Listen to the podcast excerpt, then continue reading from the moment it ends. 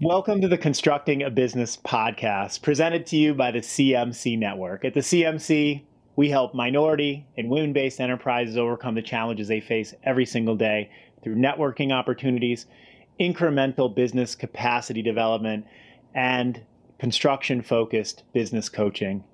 I'm your host, Michael Oberther. I'm with Supporting Strategies NYC, an outsourced virtual controller and bookkeeper team right here in New York City.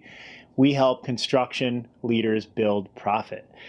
Today on the podcast, we have Christina Amyot.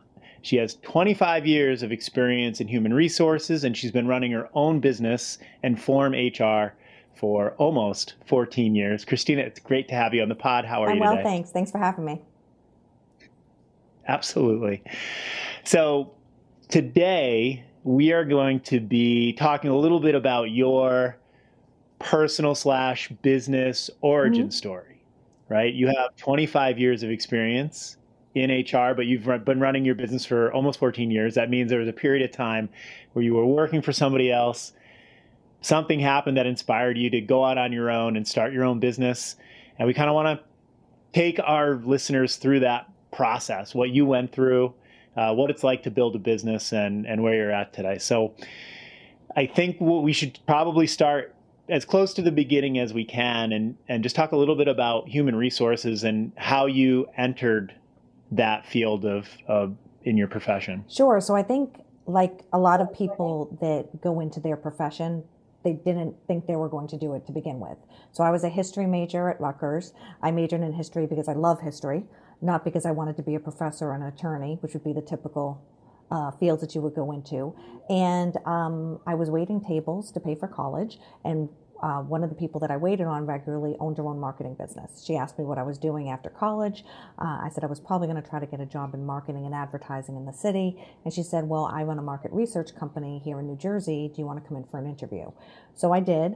And she hired me to do project management on a number of different studies that they do for consumer market research. And because they were a small growing company, the people needed to execute the studies had to be hired and then trained. So I started doing that, and she said, listen, you know, you're good at project management, but you're really good at this part called human resources, which I had never heard of. So she said, you know, you're good at hiring, orientation, scheduling, you know, why don't you take that over? Go for your certification. She had known of SHRM, the Society for Human Resources Management, which again, I had never heard of. So I started kind of doing that and going back for my certification. And over time, I ended up becoming HR director for the entire company, which I think by the time I left was around 200 employees and $8 million in revenue, if I'm not mistaken. And it was an awesome experience because for a lot of the time, I reported into the president of the company when they were smaller. And she was incredibly strong-willed, strong-minded, and intelligent and creative. And so working with her was like a master's degree. It was wonderful. And then I reported afterwards into the CFO. So it was just really set me on good footing to be able to do this. And then, so go ahead.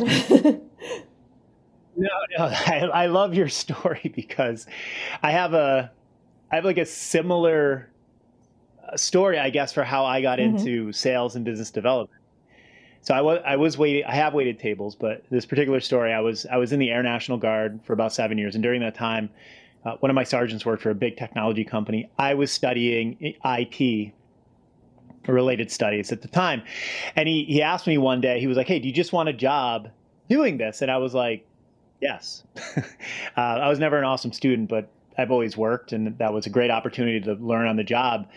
And what my story does change from yours, whereas in my experience, I took this job on. I was a low-level network tech. I did some desk side support, some telephone support, and it was super fun. And I realized that it was not a great fit for me. And during that time, I did run a couple projects for them at satellite locations. So I was flying out to LA. I was like a young 22-year-old. I ended up sitting next to this guy on the plane who owned a company that sold like nuts and bolts to the military. Okay, we talked about sales for that whole flight. The poor guy who's probably hated me. But I was so intrigued by what he did. And that kind of was like the seed at 22 for me getting into like outside B2B sales. But the reason I really love your story is just taking the opportunity, right? Some lady randomly while you're waiting tables is like, hey, why don't you come in? And you were like, yeah, let's do it. That's awesome. Yeah, and working for her was such an experience and such a learning experience. And it's funny how you think sometimes that things don't relate, but they overlap. So I'd loved history. I had always written throughout high school and college for news articles, journalism, and my history teachers, why I got turned on to marketing and advertising is that my freshman history teacher and English teacher was a team teacher, taught history and English through a marketing perspective, looking at, for example, how dictators came to power, how they marketed their message, those types of things, right? So they were kind of teaching us marketing and advertising to tie in how historical figures maybe change the religion in their country. How did they get that through? How did they do that? How did they, do this or do that? So I became really interested in it. And when you look at human resources, I do think to a large degree, it's an advertising marketing job, right? So you might have, we've had a lot of clients, for example, with COVID who haven't been able to give pay increases. So how do you sell to employees, please stay, we value you as an employee, we know we haven't paid you more, we will be paying you more as soon as revenues come up. How do you sell that? How do you advertise that and get them to believe you and be able to stay until you're able to get to that point? So again, it's weird how it overlaps because on one hand, I didn't do something with a history degree. I didn't go into marketing and advertising. I didn't go into journalism, yet that's what I feel I do almost every day. That and counseling. I would say we do a lot of counseling, but it's hard because most of our clients, because we're typically reporting into the business owners or the executives, they really don't have anyone to talk to. It's not like they can go to their employees and say, this person's driving me up the wall. I don't know how to communicate with them. They're not performing. They need somebody that they can talk to, and we become that voice. So it's been very satisfying. You really feel like you're making a difference. So that's how I got into HR. That's a great thing to be able to say. Yeah, it's really. That was the HR background, and then how we got into our company was by default. So after leaving that company, I went to a large national company that does payroll and also HR consulting. And I was an HR consultant and would go out to businesses, and most of the businesses were small to medium-sized businesses and would give them HR support. But the HR support driven from corporate was mostly templates and paperwork, and you couldn't actually do the work. Right. So if they wanted somebody fired, I could give them a paper on the do's and don'ts of firing, but I couldn't actually do the firing. Same thing with completing I-9 forms or doing the interviews. And I realized there was a real need for this, right? These business owners didn't have someone to actually execute on this. And I was finishing my master's degree at Rutgers in human resources. And my husband said, well, let's open up our own business. And I said, absolutely not. I didn't want to be a business owner. So... And he said, well, this will be the only way that we will have true wealth. And our definition of true wealth was not necessarily money. Our definition of true wealth was being able to see our kids, being able to go to a ball game. At the time, I had just had a baby who was falling asleep at 6:30 at night every night. And again, remember, this is pre-COVID, where people weren't working remotely. There wasn't as much work-life balance. So a lot of the jobs I would have taken would have been further north with a larger commute, working away from the house, 60 hours a week. So I yesed him to death. I didn't mean it. I just figured I would finish my master's and then I would go get a big corporate job. And we went out on our own. I was due to graduate in December and went on our own in like July. And by something like October, we were in the black. We were already doing well. And now it got to the point where you had to make business decisions based on, are you really doing this? Should you have a website? Do you need an office? What are you going to do? And I was hanging out with some of my friends, and if I'm going to be honest, I think it was like Thursday, 11:30 at a bar doing shots with a bunch of guys I knew from the gym. I'm honest, and one of the guys, Dennis, said to me, so what's going on with this business of yours? What'd you decide to do? Because he knew I was in limbo. I said, yeah, I don't know. I mean, I got to, I get off the fence here. I got to make a decision. He said, well, let me give you some advice. You're doing shots at a bar at 11:30 on a Thursday with a bunch of guys from the gym. maybe corporate isn't for you. Maybe owning your own business is what you should be doing. And so then we just went for it. And a year later, my husband quit his job and came over and started running back-end operations. And we got so busy that we needed more HR practitioners, and now we're a team of 7. That's outstanding. It's a. I've got a lot of questions. Why does my husband allow me to go drinking with other guys? I understand. No, that is great, actually. It just tells me you probably have a very healthy relationship.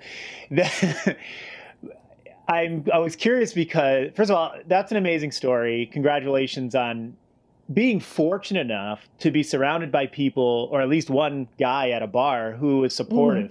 Because I think you listen to like business podcasts, you listen to an entrepreneur, it's often the story that when people talk about having their own enterprise versus working in a corporate environment, there's a lot of people who are negative about it. I'm like, well, now Christina, it's going to be really tough. You're going to run into this, you're going to run into that. But instead of that, they were like, yeah, well, you seem to like your freedom. Yeah. Maybe you should go down this path. So, yeah.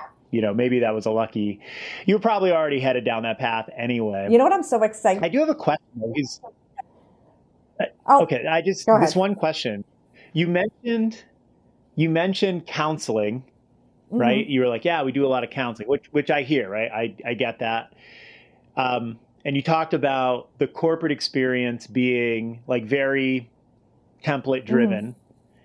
So I get the sense that maybe you weren't doing too much counseling in the corporate environment.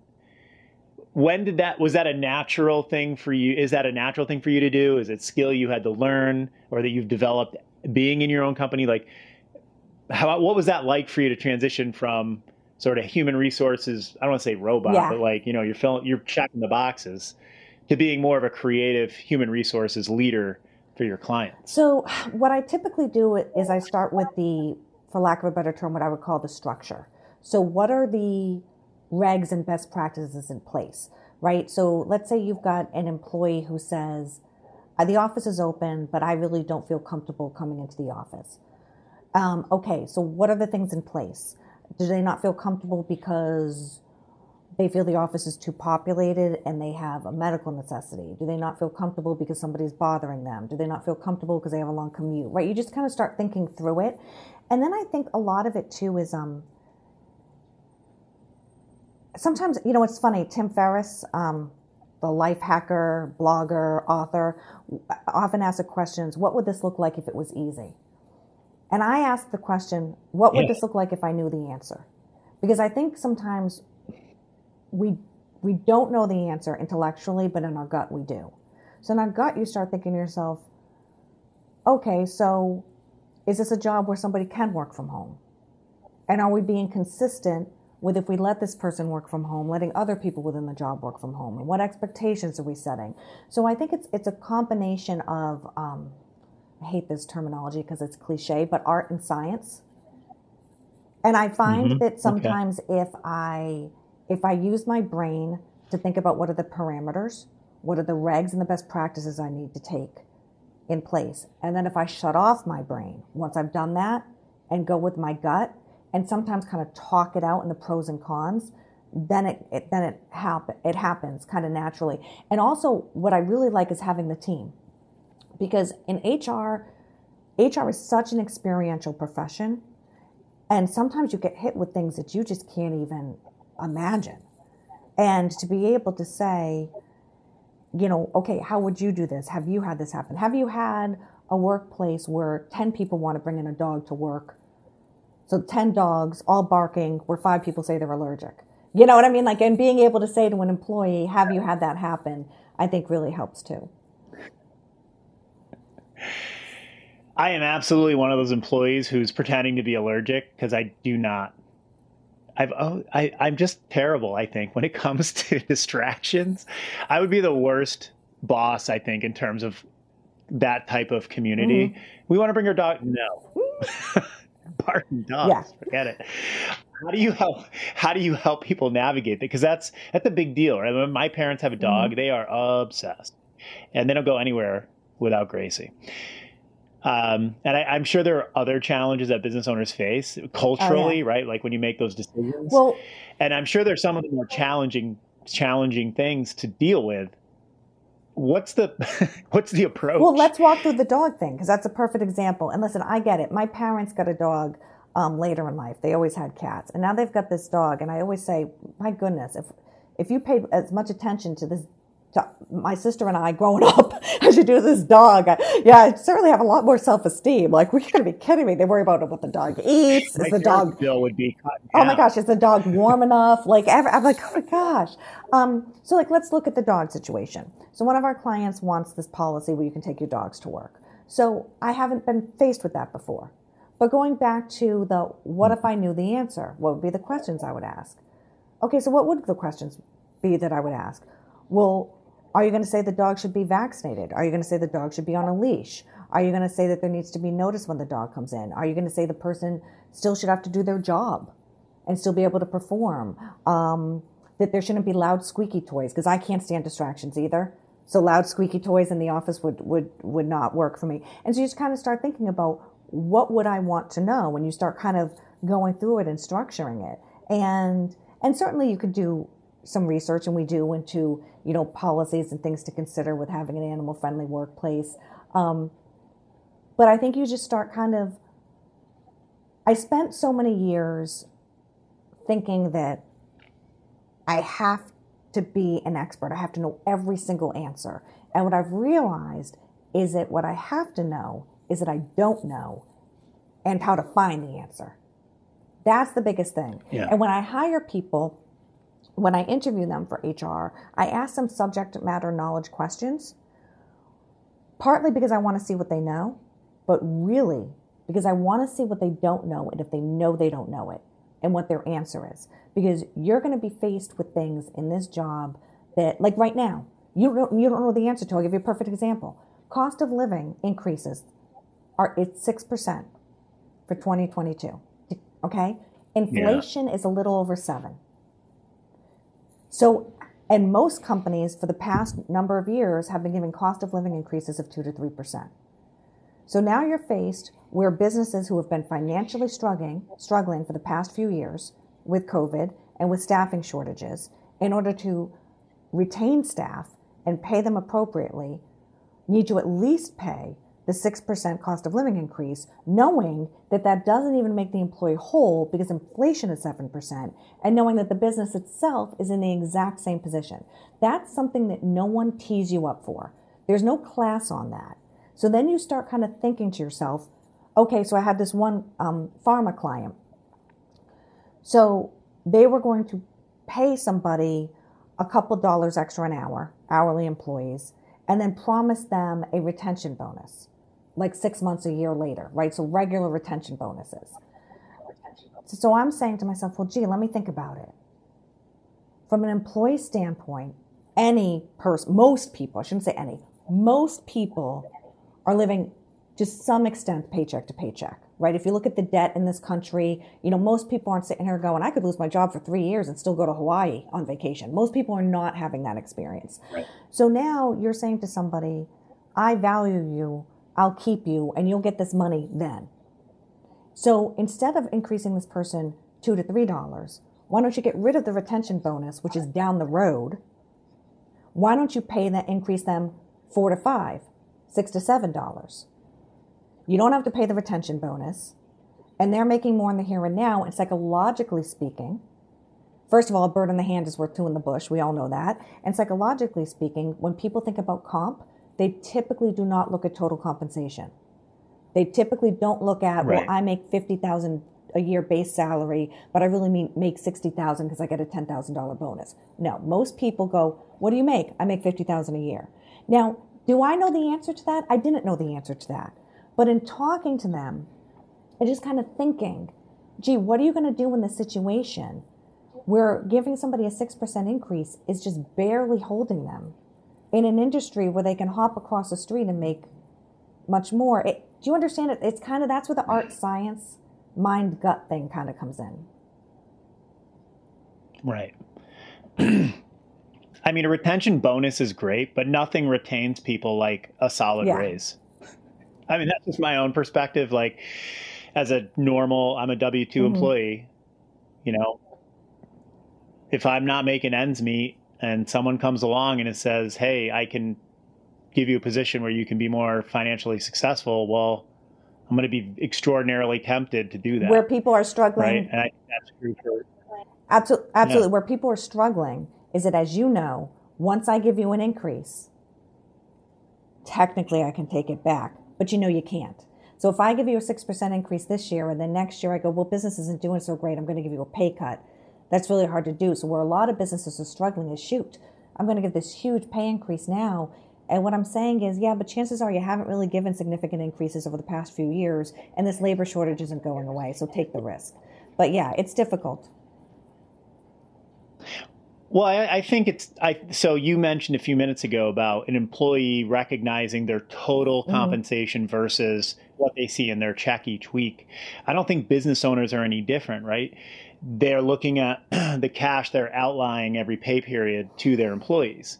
When in reality, if you reduce your turnover, and I'm sure you can confirm this or deny this, but turnover is very expensive. You lose that organizational knowledge.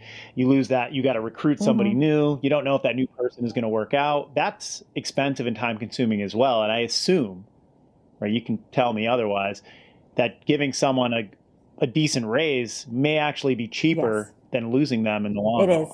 You need to be able to see the forest through the trees in HR and business initiatives. And that's what, you know, we're trying to help our clients see. That's one of the reasons that I really liked the Rutgers Master's program. One of the critiques about HR people is that they don't understand business. That's a very common critique that people say.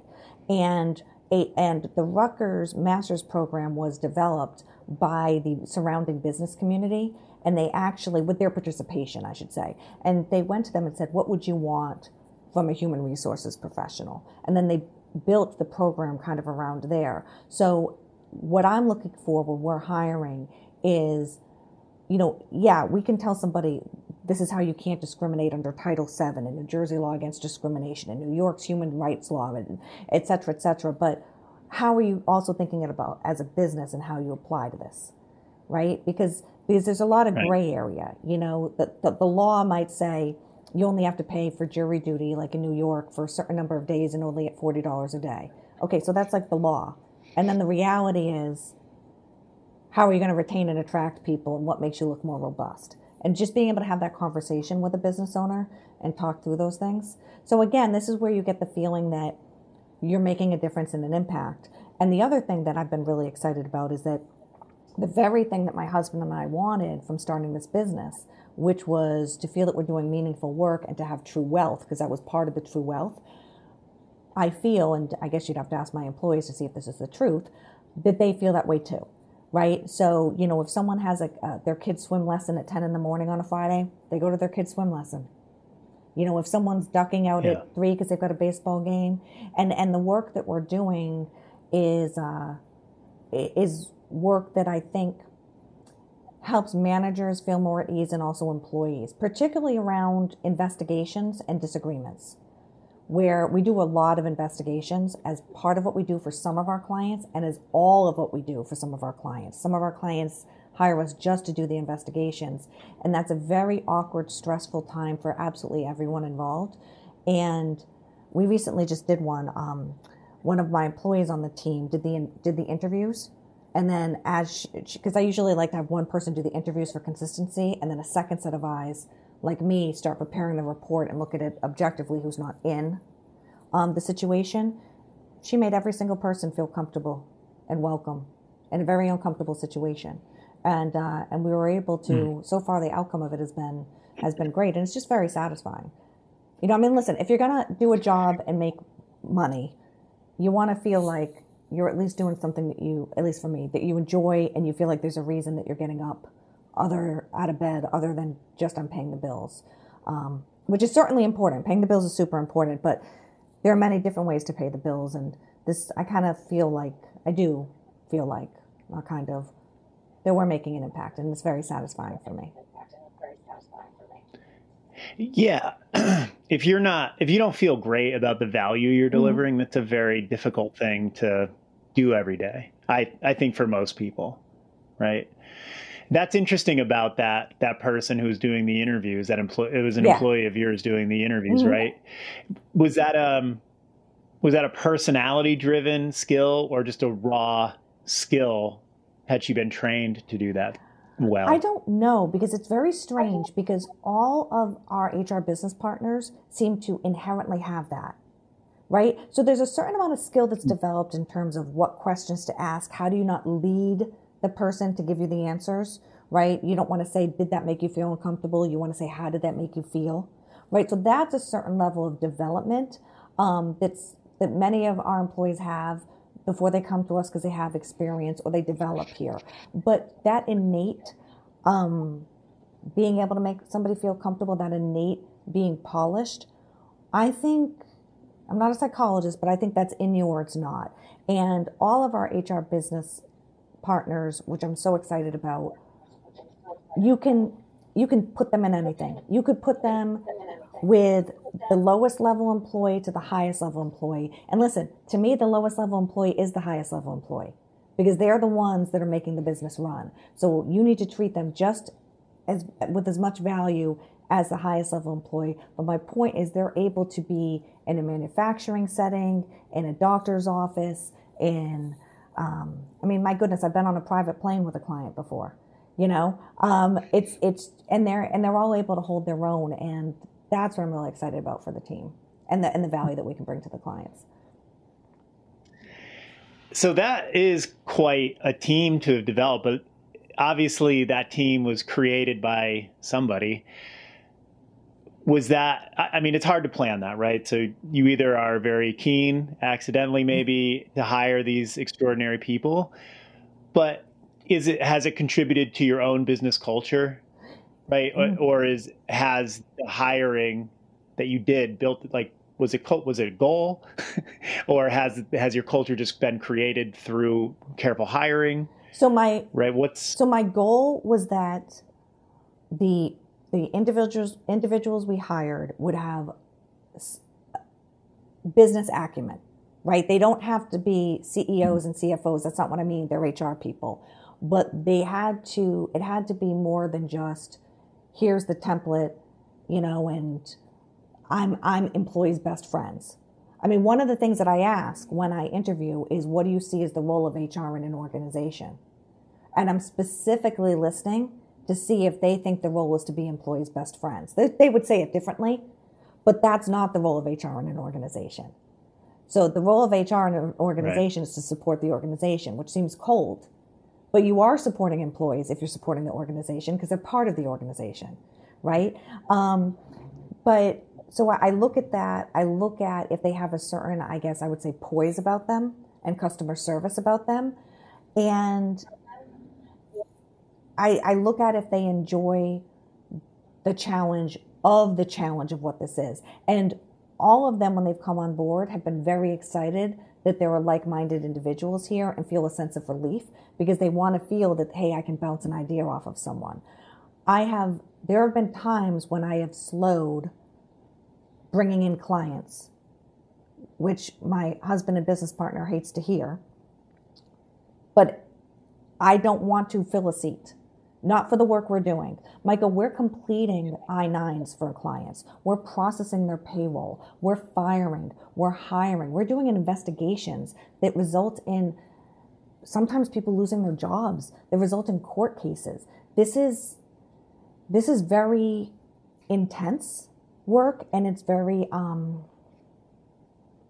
there's a lot of liability. And I don't want to say it like that, because it's not just about protecting ourselves from a legal perspective. It's also about the exposure a company has, not just legally, but also if they make the wrong decision, if they fire the wrong person, if they have bad morale, if they have an employee who doesn't feel heard, that has impact. There's a negative impact in that throughout the organization. So yeah, we have team meetings regularly. I have the team. When I interview someone, I make sure that the team meets them beforehand. Not beforehand, but before they're hired, and to kind of see, you know, for a fit. Because even though each of our clients gets at one HR business partner, they're not calling into a call center, we also are a team. So it's very important to me to have somebody who works well with the team, and vice versa. Because again, there are times when you're dealing with, I mean, we've dealt with assault cases. I mean, you deal with some of the investigations we do are almost, they're not almost, they're X-rated. Some of them, they're very, you know, yeah. You have people, I've had people in front of me crying with a drug problem at a client who we're working with to get in a reasonable accommodation, get them into rehab, while at the same time protecting the company by saying this is your final chance. It's very intensive work, and it's not uncommon at the end of the week to feel really, really drained, you know, which is interesting because some people have asked us, A, are your employees? And what scares me is when some HR people ask me that, because I'm like, oh my gosh, if you're asking this question, I question whether or not you're in HR, because they are not contractors and they can't be. But, you know, the level of work that they're doing, you know, they're definitely employees. And number two, I've had some people say, well, do you hire more junior people? I've gone to all of my employees and said, should we hire someone to do payroll or just do recruiting? And the answer's been no, because every once in a while when we can just do recruiting or just do payroll, it's like, whew, vacation today, you know? Right. So it's kind of nice. Right. Yeah, it's kind of nice to kind of have that buffer. Yeah. And I try to work hard about giving them a variety of work. So, you know. It's interesting to hear you describe like the investigations you mm-hmm. do and the way that, you know, you were saying someone crying to you and having drug problems in their life. And so human resources lives where like your personal and professional life come together, mm-hmm. right? So those personal challenges, those day-to-day life challenges that people face definitely impact their work life. And as a human resource leader, you're deep in both of those worlds, right? And helping people yeah. manage that. That's, never really thought of it that way, but it's emotionally demanding. It really is. And and it's funny too, because sometimes when you're doing investigations, you feel your heart tugging towards someone and you can't let it yeah. tug. You just have to stay completely impartial and ask the questions. And, you know, it's a hard thing, but I love it. I love that we're, you know, so involved and listen, you know, I had a client the other day, we met with a few employees following an investigation, and I thought one meeting was going to go okay. I thought one was going to go, I would say, you know, not so great, and I thought one was going to go horrible.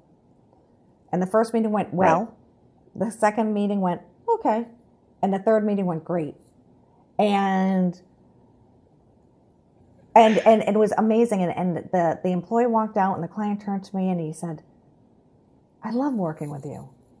He's like the collaboration, yes. you know, and it was just like, that's what makes you feel like this was great. This was a great day. Yeah.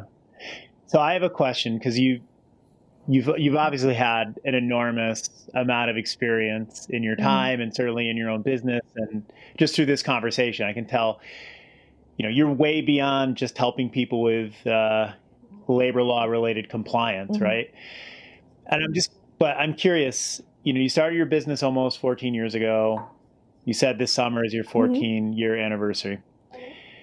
The goals and the way that you view your business and the growth of your business over time, have they changed from when you started and what you thought your business would look like yeah.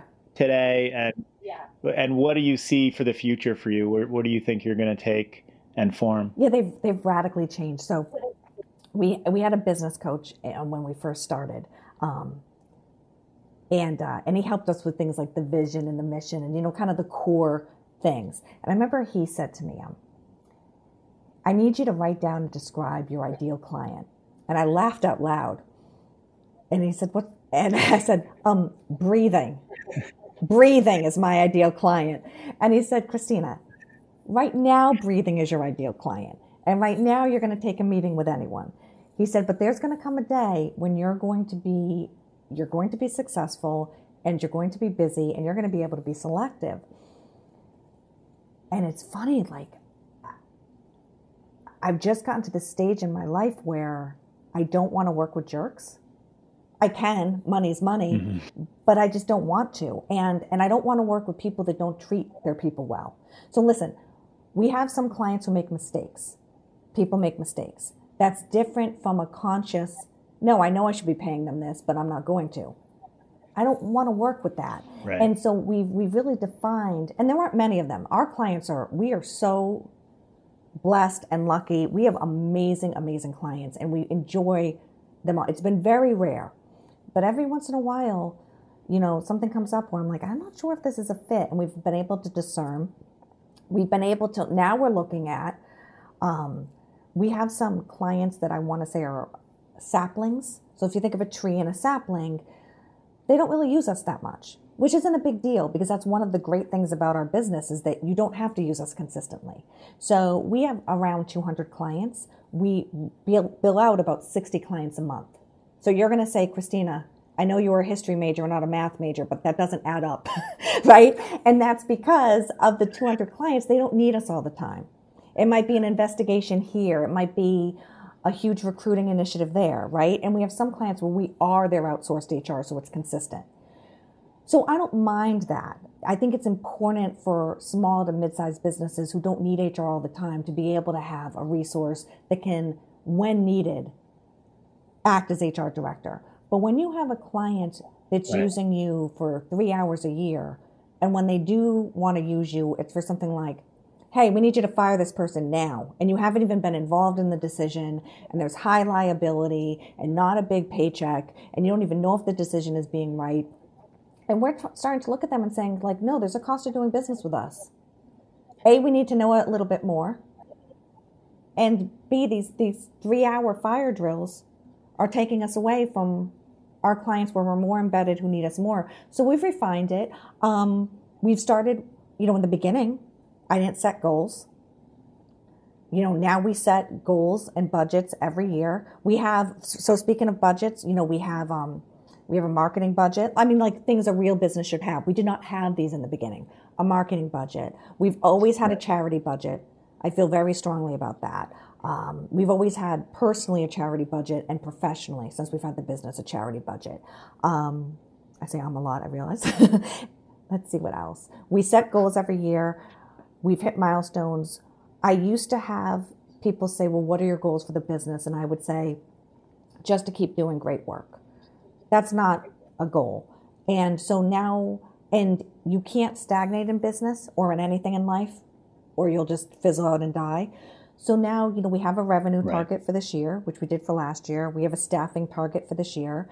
And I've started to look at setting more aggressive goals. And a lot of this comes from, I do a lot of reading. Vivian and I have talked about, for CMC, potentially me starting a book club. I read like the way most people eat is the way I read. So it's crazy. And I read all over the map. So it can be, I'm reading a book by a sports psychologist right now about key wins in sports and in business. I'm reading a book about a therapist about how you need to look at your habits and which habits are setting you up for success and which habits are unconscious that you don't even realize. And, you know, I go through all kinds of things, but I read 2 books by celebrities over the winter thinking they might be fluff books. Wow. One was particularly life-changing, and I sent a whole snippet to Vivian about it. So I've always been a big fan of Will Smith. He's got this quote about a treadmill, and I'm butchering it, but I loved it. So he said one time, and people can look it up and find it, but he said, you know, he said basically to the extent, I'm just like everyone else. I'm no smarter. I'm no more successful. The difference between you and me is if we both get on a treadmill, 2 things are going to happen. You're going to get off first, or I'm going to die on the treadmill. And I just loved that. Like, you know, his humility, but also his confidence in his work ethic. So a lot of hype has been around the book that just came out, his biography. And I decided to read it because I've always been a fan. And I was just really blown away by the number of life lessons in them. And one of them was where he had really kind of was very successful, but in a very kind of lethargic phase in his life. And his friend was like, you know, what are we doing here? Like, we're rich, we're successful, and we're just like blah. Like, it wasn't like enough. And he was like, and he's like, what do you want? And Will Smith said, I want to be the world's biggest movie star.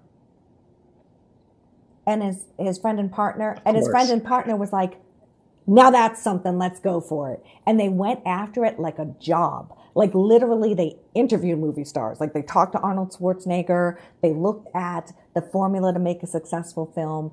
And the sports psychologist book that I'm reading right now, he's saying, you know, I'd rather work with somebody who's got less talent, but an audacious goal. And so I start looking back at the goals I used to set for our business, like breaking even, you know, billing out this much. And I realize I've really put subconsciously and sometimes consciously this cap on our success.